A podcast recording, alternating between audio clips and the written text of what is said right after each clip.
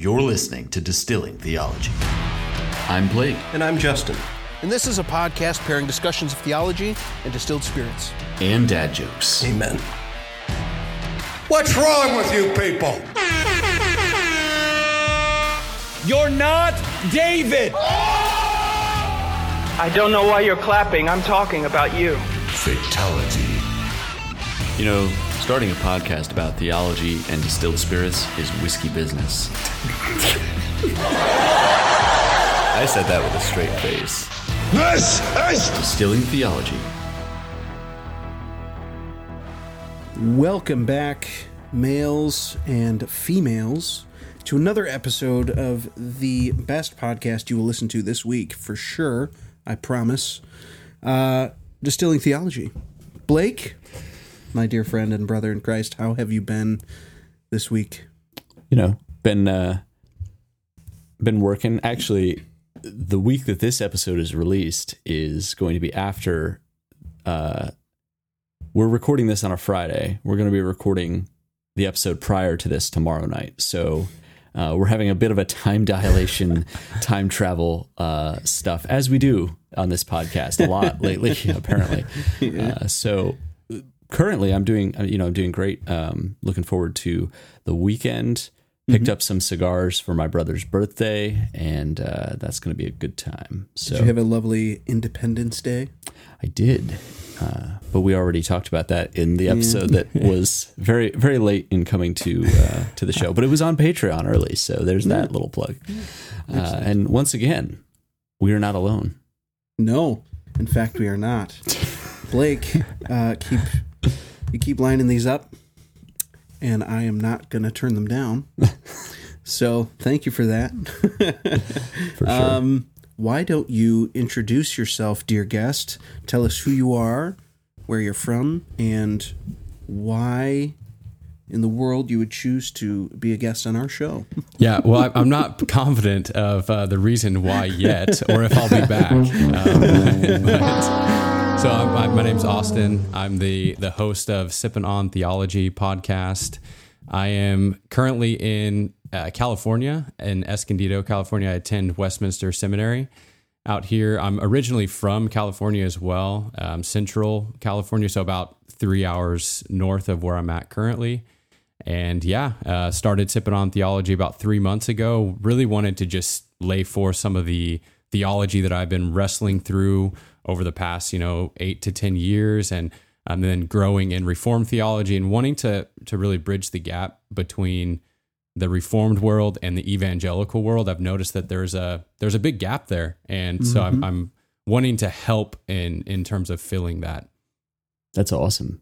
Yeah, and welcome to the show. Yeah, thanks, man. Welcome. Yeah, thanks for thanks for having me. It's great to sure. uh, to be invited on. So yeah. and to yeah. sip something different than coffee. It's kind of nice sure. to be able to, you know, still be sipping, but uh, on, on something uh, a, a little more of an adult beverage. So sure. I appreciate the invite. Well, hey, coffee is an adult beverage. I, I, we, yeah, we you're right. You're right. And and you you've done some pretty interesting coffees on this. So like I'm I do like between the the French press and the Chemex. That's kind of my my world these days. And uh, I'm personally partial towards like Latin American coffees that are lighter end of medium roast with a full body, uh, lower acidity, nicer. Yeah. I, I tend to be partial towards like cocoa and, and nutty notes, but lately right. I've been trying um, some more like third wave coffee roasters. And I got to say, some of the those like berry and citrus notes are really good. I didn't always yeah. used to like them because they were so um, acidic, but these yeah. don't these don't seem to have that. It's a really cool... cool niche. Yeah, yeah, certainly. Agreed. Yeah. But anywho, there's there's that. And Austin and Sippin' On Theology is also a member of the Society of Reformed Podcasters. This is a mega feed of doctrinally sound podcasts from a Reformed perspective, obviously including yours truly, Distilling Theology, Sippin' On Theology, Reformed Brotherhood, Fast God Stuff, Reformed Pilgrims, Steady Anchor, and the Bobcast. Uh, and also, one last note before we start jumping in and tasting some awesome, delicious spirits. Shameless plug. Hey, well, Justin, what do we have on our store now? Well, we are very, very excited uh, to have finally launched our store where you can currently pick up one, two, or three or more. I mean, you're not limited to three, but uh, we have three distinct uh, coffee mugs with different quotes from our boy, Herman Bavinck, uh, from The Wonderful Works of God on the back. Each one is a different color and has a different quote from Mister Bav, and we are super excited about that. Uh, if you go on there, you can actually uh, get all three right now for a limited time for a discount. Um, it would be thirty-three dollars and thirty-three cents for all three of them. Uh, Whoa. If you, if you jump on there. So if you throw all Man. three in your cart, you'll get an automatic discount for that. Um, our patrons also get a discount. Uh, so if you join us on Patreon, on Patreon, you will indefinitely have discounts on anything that's on the store. So, oh, shoot. Uh, yeah, by all means, join our family. It's We'll be happening. Happy to have you. Uh, but yeah. Yeah, I'm excited. I'm excited for today. So um, what are we sipping on? Yeah, today? I'm excited. It's been a while since we've had something this um, smoky. Mm-hmm. So I'm I'm excited. We're sipping Ardbeg ten year. Blake, why don't you tell us a little bit about this particular dram before we dive in? Sure. So Ardbeg is a distillery that was established in eighteen fifteen. They're known predominantly these days for doing a bunch of small limited releases. So they'll do things year to year that will vary, which is awesome. You get a bunch of variety, um, but their ten year old scotch is one that is just rock solid, consistent. Um, this is one that they is like kind of their, their flagship scotch, if you will. Um, This is a peated scotch. It's from the Isle of Islay. Uh, and just a refresher on Scotch regions, with Scottish whiskey, you have um, the Highlands, the Lowlands, and the Islands. And then within those regions, the Highlands contain the Speyside region. Uh, adjacent to the Lowlands is Campbeltown. And one island in particular gets its own subregion, which is Islay. Uh, this is where you have Lagavulin, Laphroaig, Ardbeg, Bruichladdie, Bunahaven, Uh, and a few others that I'm forgetting, but there's only a handful of distilleries in that region that produce smoky scotch. Uh, this particular malt was named Whiskey of the Year in two thousand eight, and it is bottled at ninety-two proof, or forty-six percent alcohol by volume. Uh, not a reference to the forty-six high peaks of the Adirondack Mountains, but shameless plug again. Uh, and this is non-chill filtered, so um, you're much close. Like there's no uh, no craziness going on there, and it's a very Very lovely light gold color. Yeah. Um, but let's see. What do we what do we get on the nose, gentlemen? Well, obviously, right out of the gate, you're getting a lot of peat smoke, some menthol, uh what is that? What is that? It almost smells like bandages. Yeah, so a lot of these Islay malts, you will start to get some of that like medicinal iodine yeah. Yeah. A- aroma. Um, yeah, I, uh, oh man, this is like a nice like charcoal campfire smoke. Mm-hmm. Mm-hmm. Um, yeah. Which when we get into like Lagavulin and Laphroaig, you'll find those have a very different quality of smoke that tends to have more of a barbecue or a brisket meatiness. And this one I find has much more of that woody. Yeah, there, um, there's some nuttiness to this. Yeah. Maybe some peanuts, you know? Yeah. And there's also a little tinge of like tang. Um, mm. Almost like an orange zest, I think. Maybe mm, lemon. It's more it's more grapey to me. Okay. Than, than it is zesty. I can see that. And here's what they uh, what Ardbeg's distillery says. A burst of intense smoke fruit escapes into the atmosphere. Uh, peat infused with zesty lemon and lime, wrapped in waxy dark chocolate. Bold mm. menthol and black pepper sliced through the sweet smoke, followed by terry ropes and graphite. Savor the aroma of smoked fish and crispy bacon alongside oh. green bell peppers, baked pineapple, and pear juice. You can't go wrong with bacon. Let's be Promising. honest. Amen. And then yeah, apparently, when you when you add water, uh, it brings out an oceanic and mineral uh, quality with cool and briny sea spray, wax lemon and lime, coal tar, soap, beeswax, and herbal piney woodlands, toasted vanilla and sizzling cinnamon. Simmer with warm hazelnut and almond toffee. I love these descriptors so much. These guys are so so descriptive. um, yeah, this is a. And this is about a fifty dollars bottle, at least where I live. Uh, I see, some places I've seen it as high as sixty, other places I've seen it as low as like forty-five. Um, sure. And it's just one of the best values, I think, in peated Scotch, um, a, a staple, a must-have on the shelf. Uh, so, on that note, let's let's get in and taste it, and then uh, start talking about some some stuff and some things. Cheers, gentlemen. Cheers.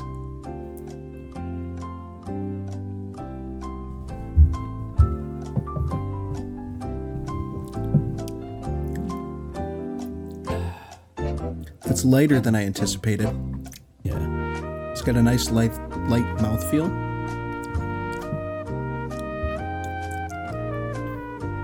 It's kind of uh, buttery. There's like butter, salt. You get some of that. You get a little bit of the earthiness, but then that campfire smoke, like you were saying, is kind of billowing. Yeah. There's also a nice, um, I almost want to say, like a toffee sweetness that's kind of going around. Mm-hmm. Um, there's a little bit of brightness in there, too, that's kind of punching through. Maybe a little bit of lemon peel. Um, like some iodine, brine. There's a, there's like that kind of characteristic. Oh, it's so good. It is, yeah. Mm. Man. It's good.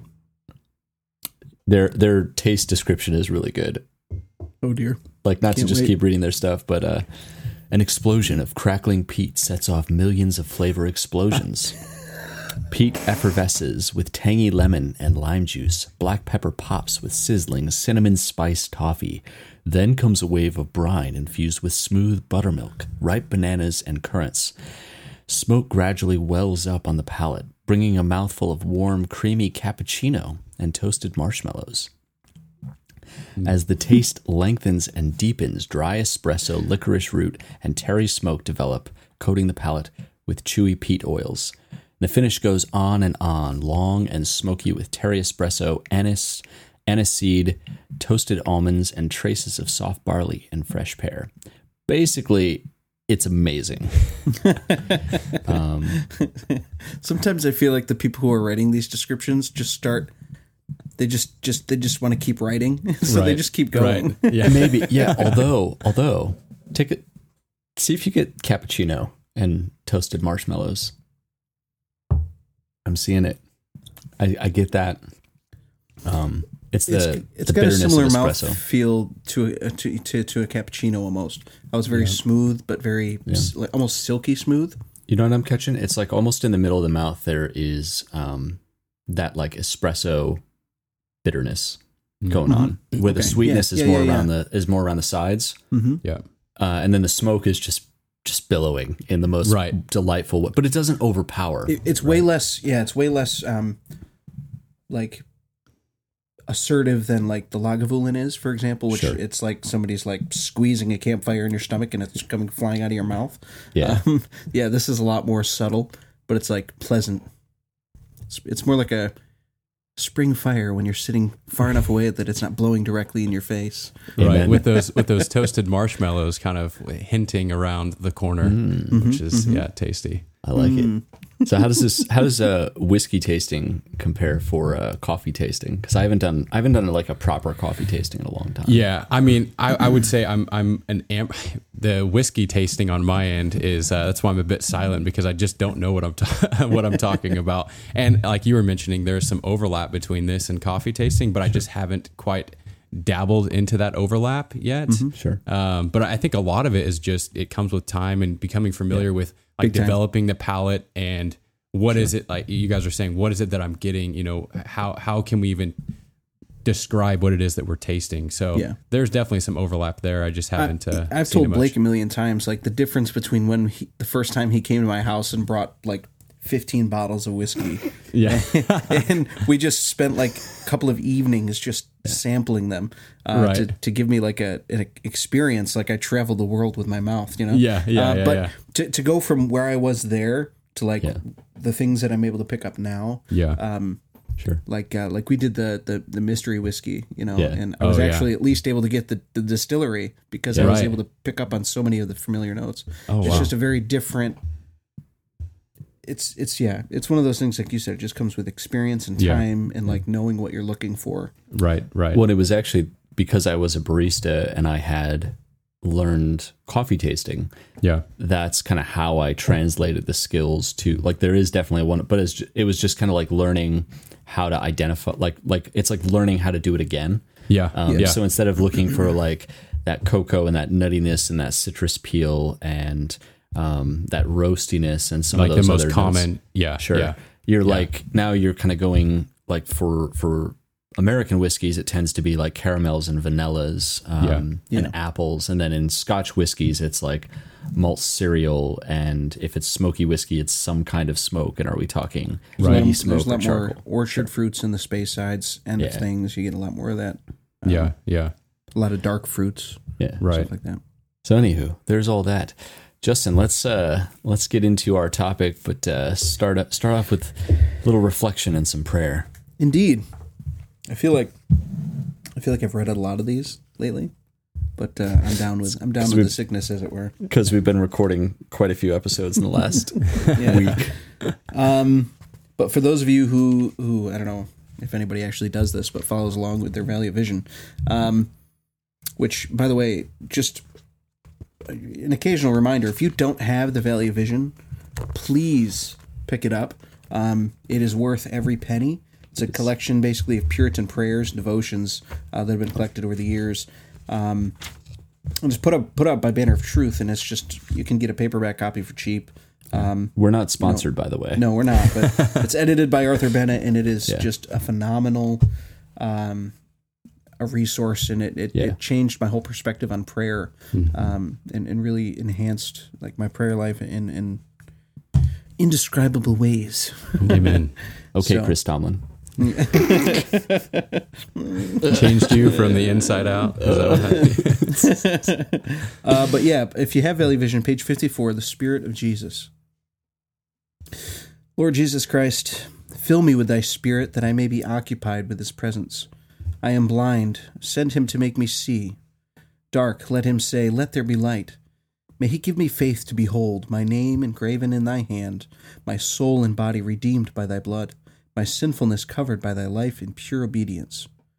Replenish me by his revealing grace, that I may realize my indissoluble union at thee, that I may know thou hast espoused me in thyself forever. In thy righteousness, love, mercy, faithfulness, that I am one with thee, as a branch with its stock, as a building with its foundation. May his comforts cheer me in my sorrows, his strength sustain me in my trials, his blessings revive me in my weariness.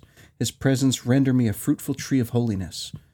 His might establish me in peace and joy. His incitements make me ceaseless in prayer. His animation kindle in me undying devotion.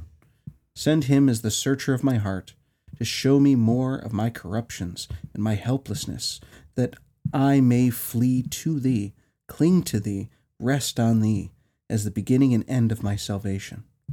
May I never vex him by my indifference, my waywardness, grieve him by my cold welcome, resist him by my hard rebellion.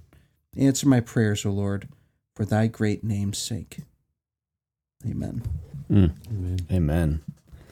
What a good way to get into our topic this week, as we are continuing this whole conversation about the doctrine of Scripture. And I think we've already mentioned it probably on every episode leading up to this, but on Sippin' On Theology, Austin did a great four-part series talking about the canonicity of Scripture. So we wanted to have mm-hmm. him on here to kind of have a conversation about it, um, since it's so fresh there, and providentially just worked out perfectly that just as he was finishing that, we were starting our doctrine of Scripture, so we could keep bouncing back and, and referencing that. So if you haven't yet, go check it out, because uh, it's a, it's a really, like, I learned a bunch of stuff, and I thought um, you did a great job taking a topic that can be very austere and um, and contentious, to be quite yeah. frank. It's something people right. get very uh, argumentative about, certainly between uh, Protestants and, and Catholics, but yeah. also now in evangelicalism, which it's it's amazing to hear that you're doing th- that. That's the the whole spirit, and I didn't know that that it was to to bring sort of a bridge between the Reformed world and the evangelical world. Um, But in yeah, broadline evangelicalism, there is a lot of this like, well, why do we have these sixty-six books yeah. that we call Scripture? Like, what about the gospel of this? And what about yeah. the Apocrypha? And so I guess just getting into the the start of it, um, could you tell us what is what does the word canon mean? Like, what are we are we talking about? Like big guns on wheels? Like, what is the canon of Scripture? I'm always talking about big guns on wheels. Yeah, you are. Yeah, um, no, not not big guns, but uh, canon just simply means measure or or rule.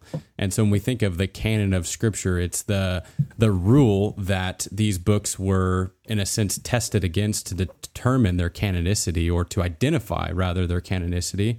That's one definition. But then once those books are identified as canon, received as canon, now the whole canon, the sixty-six books, become the measure for our life as Christians. So you can see there's like kind of like that double aspect of there is, you know, they are identified and then it's our rule. That's what we look to, um, to see how to live according to what God has said. Yeah. So I guess with that being said, um, ultimately, why does that matter in the life of a Christian? Why does it matter that we've identified these particular books as the canon of Scripture? And like, how does that impact the way we live life as Christians? Yeah, that's a great question. I, I the, the whole idea of canon as covenant, or canon as covenant documents, is is very big and important, in the sense that we serve a God who is a covenantal God, and he has come, he's revealed himself, and he's told us things about him, and he's told us things about his will. And so just a basic quick answer is because this is what God has said. And if we're Christians, we affirm that we want to do what God has said, then these are the books that we'd want to look to. And and it's important to then start drawing the lines, in the sense that if they're covenant documents, then we want to see which ones has God said are covenant documents. And in, in order to actually be following um, the things that God has said, rather than writings of, of mere men, which those writings could be helpful, Uh, but we wouldn't want to, they're not authoritative. And that's another aspect, yeah, is these books are authoritative.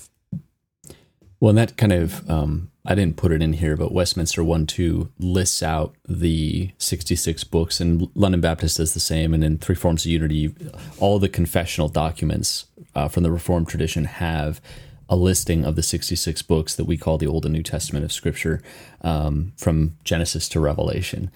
Uh, and so... in that, you know, and I'm, we've all kind of bounced around it, but um, because it's so fresh for you, Austin, what, how do we, well, actually this is more, before we get to that, do we establish or do we recognize and acknowledge the canon? And does it matter to, to you know, use sort of a, a distinction there? Yeah, that's a, it's, it definitely matters that we distinguish.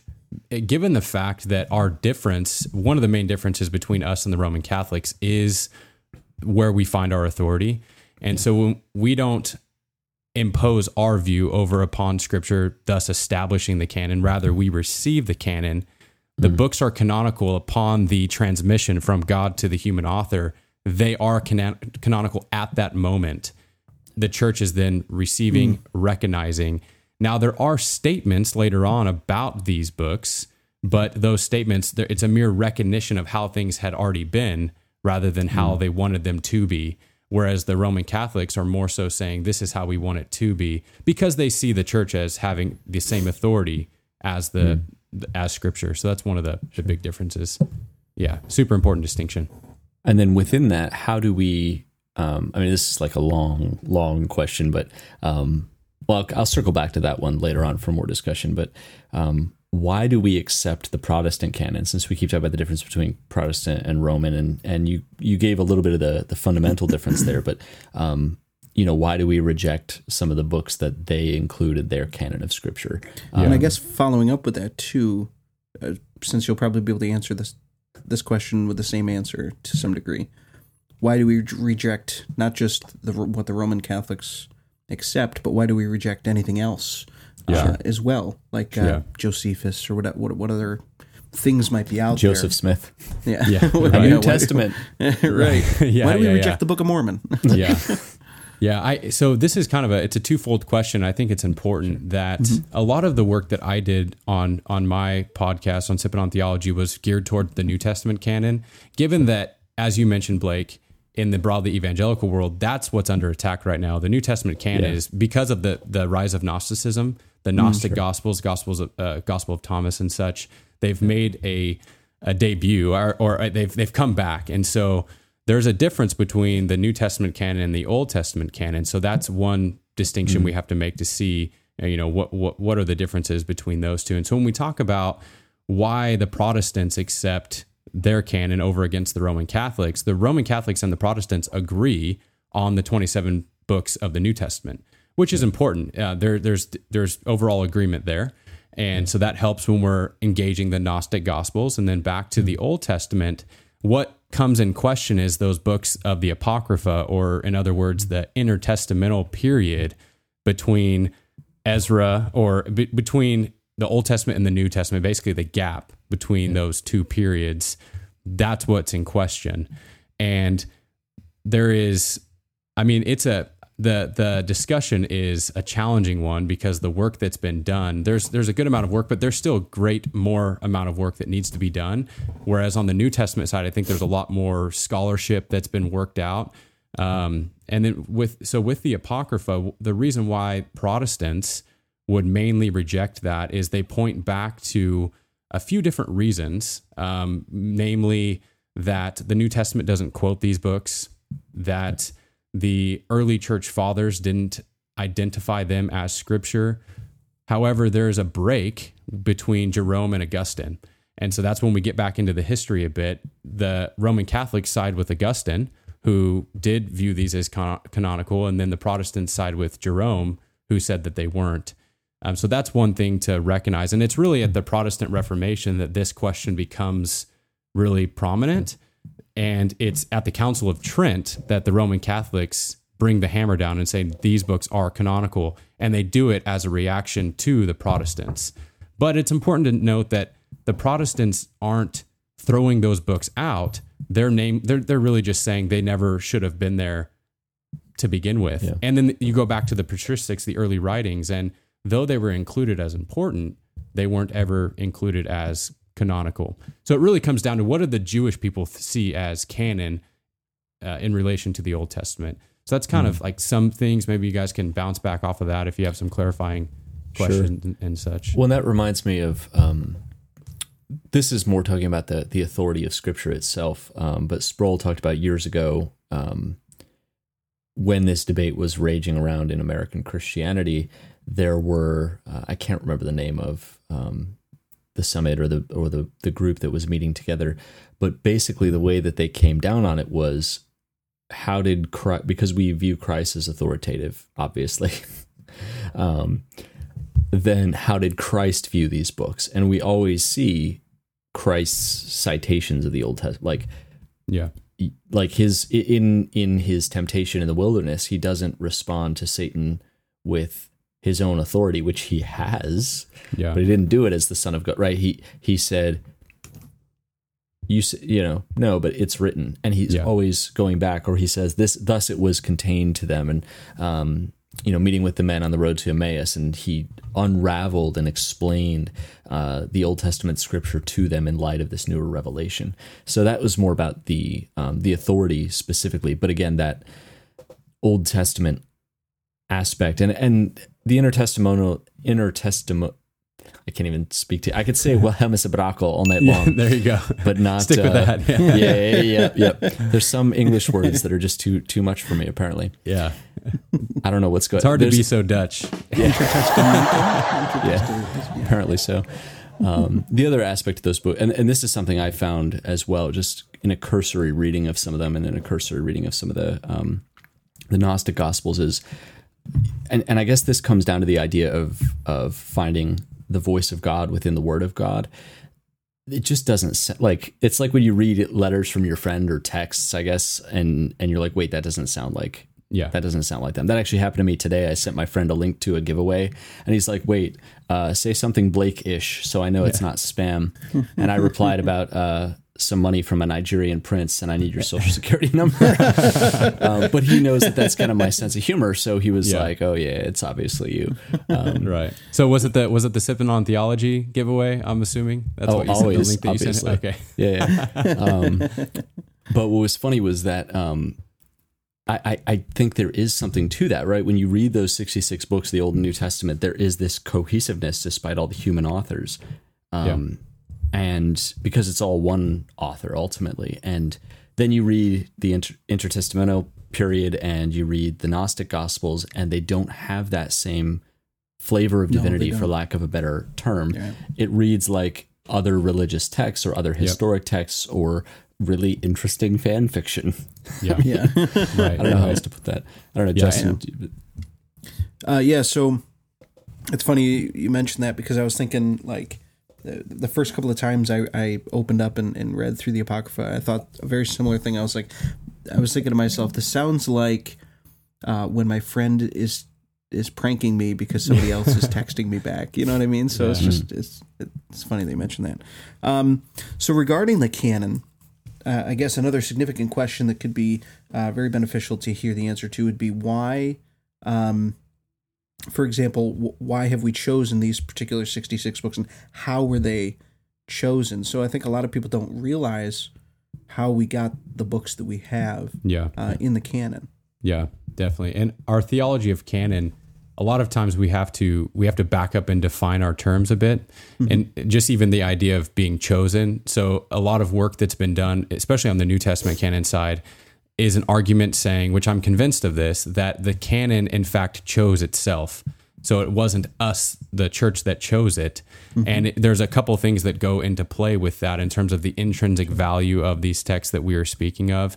And, but it's also important to note that, I mean, because that sounds a bit like mystical and ha- okay, so yeah, I, I'm on board, but tell me how it worked. Like, tell me which council did it happen at and who penned the sixty-six books.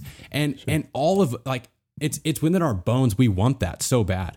You know, we yeah. want it just to be, we can point to this council and say, this is when and why and where. But th- this gets, again, at our theology of canon, is that it's long, slow, and hard. And it, it's just a lot more messy than we are. We tend to be comfortable with, given that, you know, there's this there's Muratorian fragment back in the second century that has twenty-two of the twenty-seven books. That's when, you know, we can look back to that time and say there's, you know, massive agreement then. But then there's like five books that are disagreed upon for quite some time. So it's just a little bit messy. But mm-hmm. at the end of the day, when it all shakes out, we can look back and say the reason why these ones were recognized as the church at large, as the body of believers, is because they were, in fact, intrinsically canonical. Um, I, I don't know if that answers your question. Again, it's it's just more yeah. messy. No, I think that's a better answer than I've often heard, because a lot of times uh, you'll get the history, you'll get the dates and the councils and all sure. those things as far as how we, how we concluded that these were the sixty. But um, I've often wondered, well, councils happen. What if another council came today and decided something yeah. else? Why? Yeah, why sure. is that what?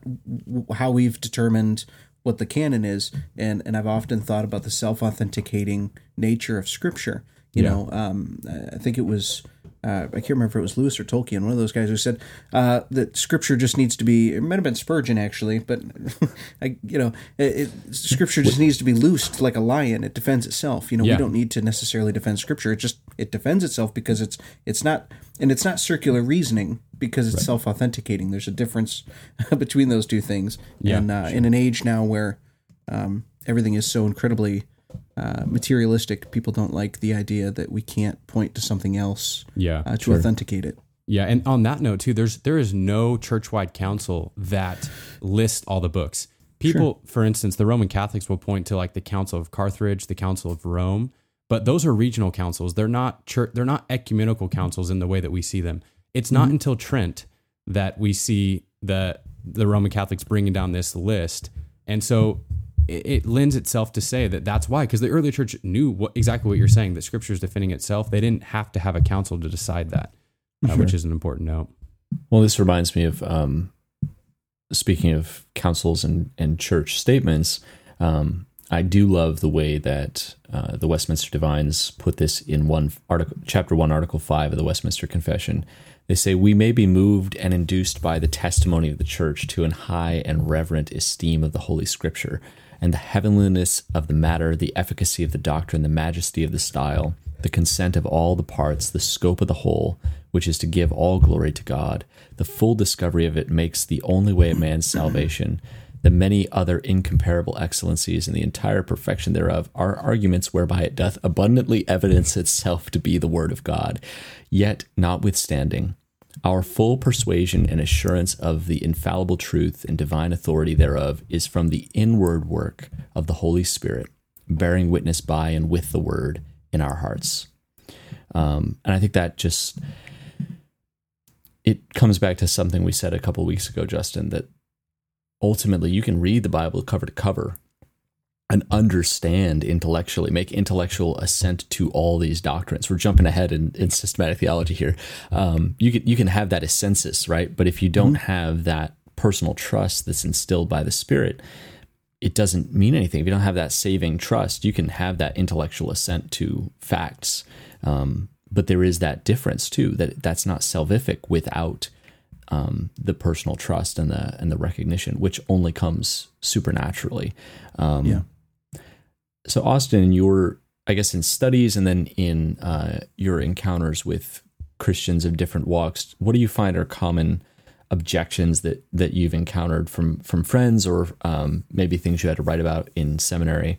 Um, and what are some practical things that uh, just because most of our, most of our podcasts, we're all just kind of ordinary, ordinary people who like whiskey and theology. So yeah, what are, right. um, Blake, there's nothing about you or I that is ordinary, to be honest.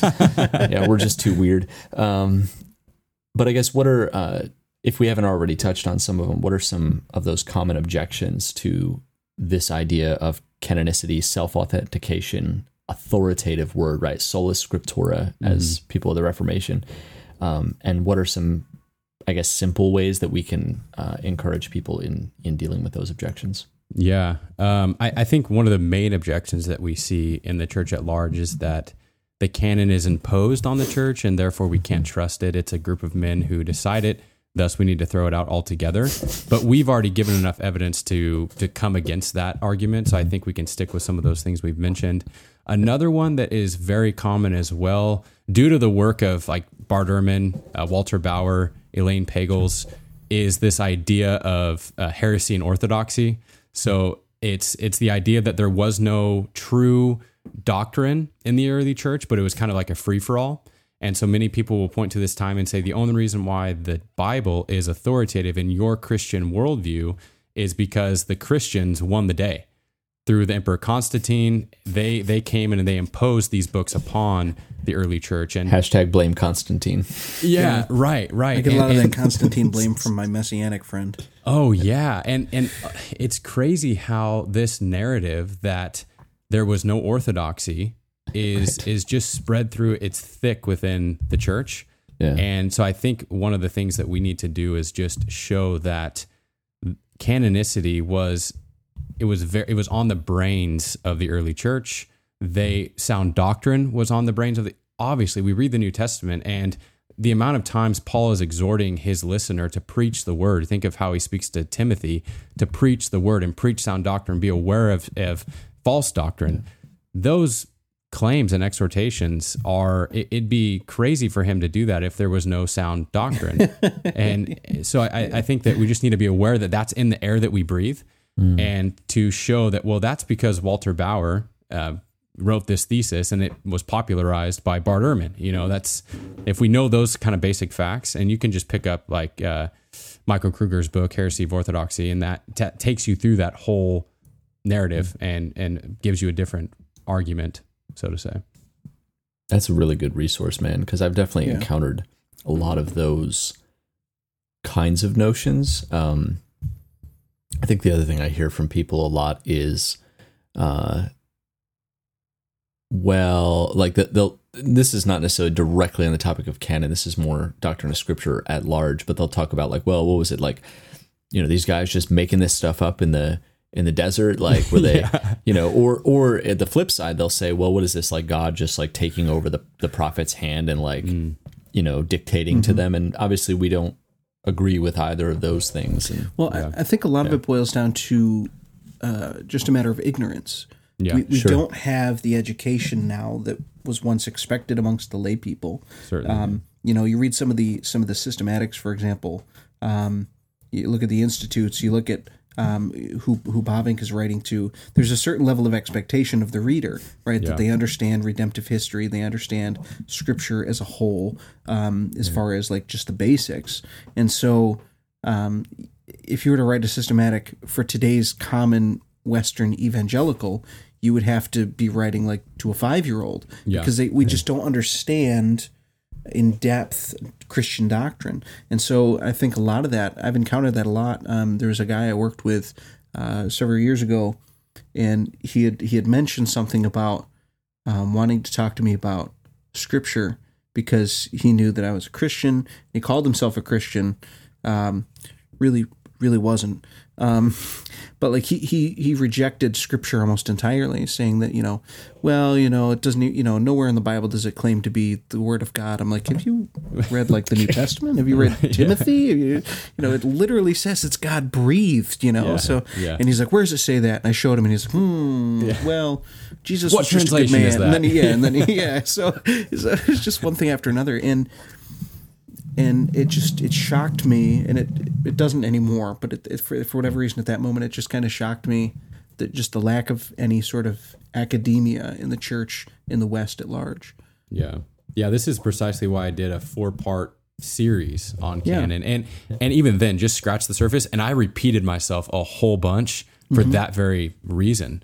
I, yeah. I think we need a push. Like we need yeah. to be talking about this more well, often. That's why Blake and I started to do the systematic theology series. We we want to be yeah. able to basically, like like Blake said, we're we're just your average guys. I mean, you know, I, I'm a I'm a you know elder in my church, but that's like the extent of it. Um, we we both did study theology at school and stuff, but as far as like Christians go, we're just your average guys mm-hmm. um, who are just nerds about theology. And so we wanted to take. Um, a lot of these more complex doctrines and just be able to distill them, uh, hence yeah. the name t- for the average person yeah. uh, who who we'd be, be engaging with on the street now. Yeah. You know, yeah. being able to uh, take a, a complex, you know, um, discussion on eschatology or uh, sure. whatever and, and, and break it down so pe- so people can just kind of pick up what we're laying down in a very yeah. easy way. Yeah. Um, Because because there's just a massive lack. That's why I, I never look at any other podcasts right now as like competition, because I'm like, we need more of this. We yeah. need all of this. We do. Yeah. There's a, another plug for the Society of Reformed Podcasters. yeah.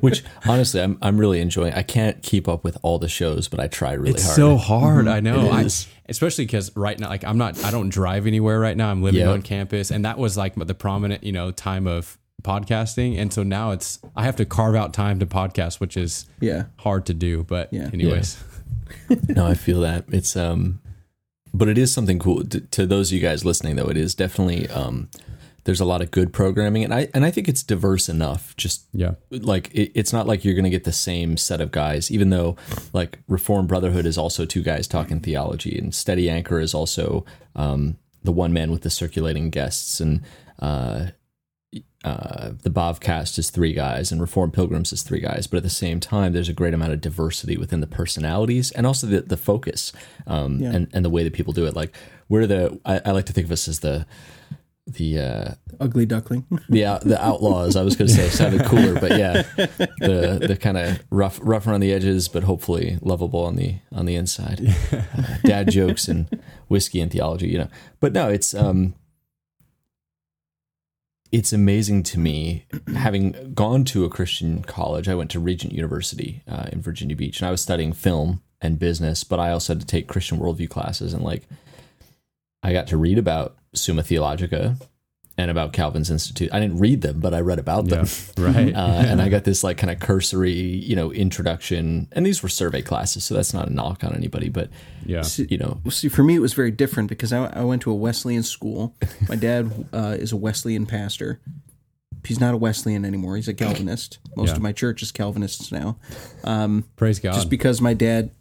My dad's always said it like this. He goes, well, I, you know, I, I'm like, Dad, you're you're just preaching. You're a Calvinist. You know, you affirm everything that I've read out of the confessions, and you reject all of these things in the Wesleyan discipline. Yeah. And he's like, yeah. He goes, well, I'm just, I'm just, I'm just, I believe the Bible. I'm like, yeah, yeah well. So you're a Calvinist. yeah. And and that's Great it. And, point.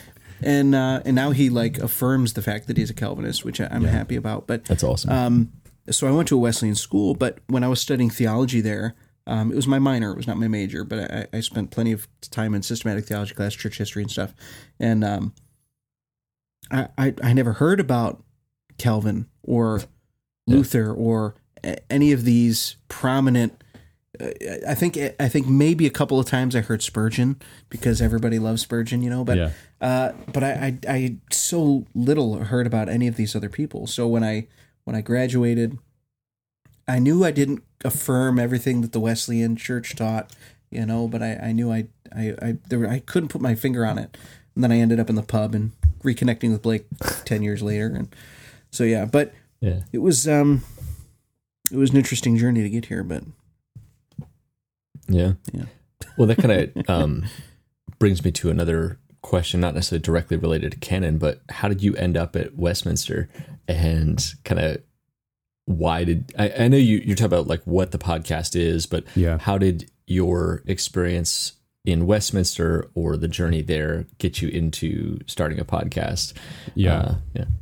Yeah. I, so I was exposed to the Reformed faith back, man, I would say in two thousand fourteen or so, um, roughly. I was at a broadly evangelical church. Pastor was hearing directly from God, teaching others how to hear from God.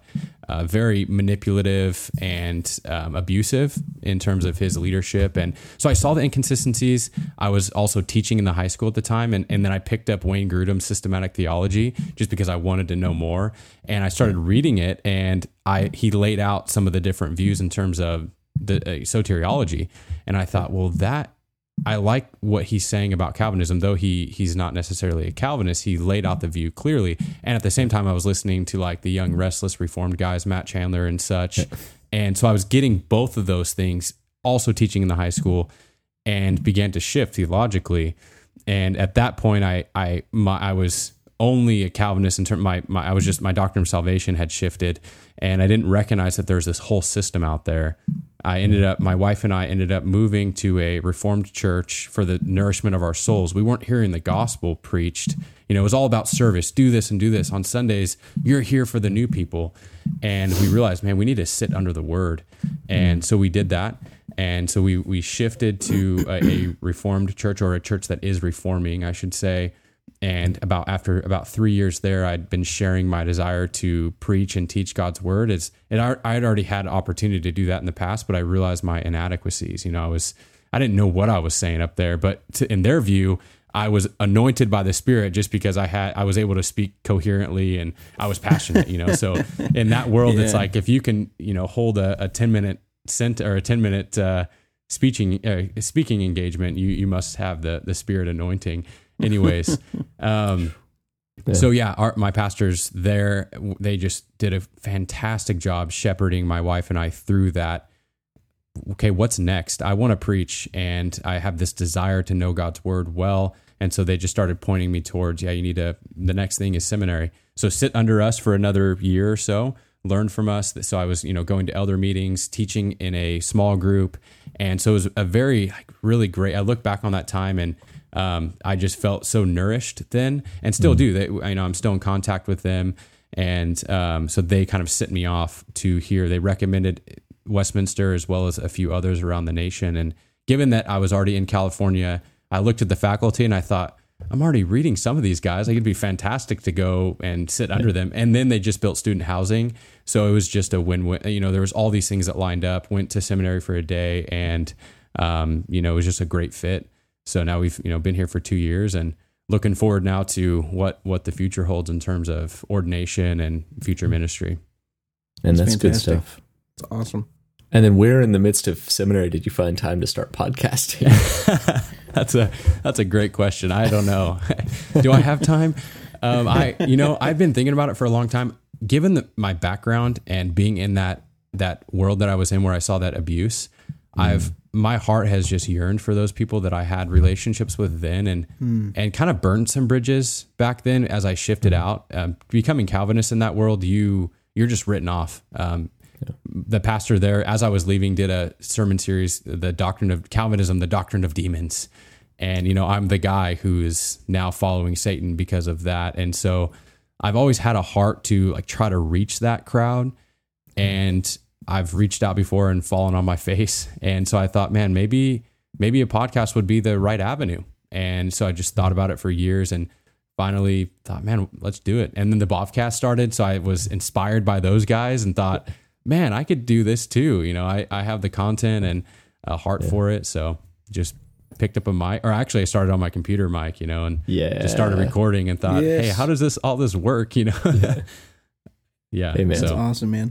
We're really glad cool. to be uh, fellow members with you, man, in this. It's, it's, uh, Blake and I have both literally thought about going to seminary just for the sake of going to seminary. Yeah. Right. I mean, you know, if you have the time and the money, then it's, uh, You you mentioned a great point, Justin, about laymen and having a theological grounding. I, I think that's yeah. super important. And I mean, we need, like yourself, you know, an elder in the church who knows theology, and laymen to have theological degrees is, I think, priceless. So yeah, yeah. for what that's Ooh, worth, I like that. Absolutely. I'd say do it. yeah, I like it. I mean, well, that was something my dad said that to me. He's like, so have you thought about going to seminary? And I was like, I don't know. He's like, I mean, you're basically, you're basically doing the reading of yeah. a first year. Cause I'm like reading Bavinck and Calvin and reading stuff from Joel Beakey and Mike Horton and opening a Brockle and reading some Owen. And I'm like, all right, I'm kind yeah.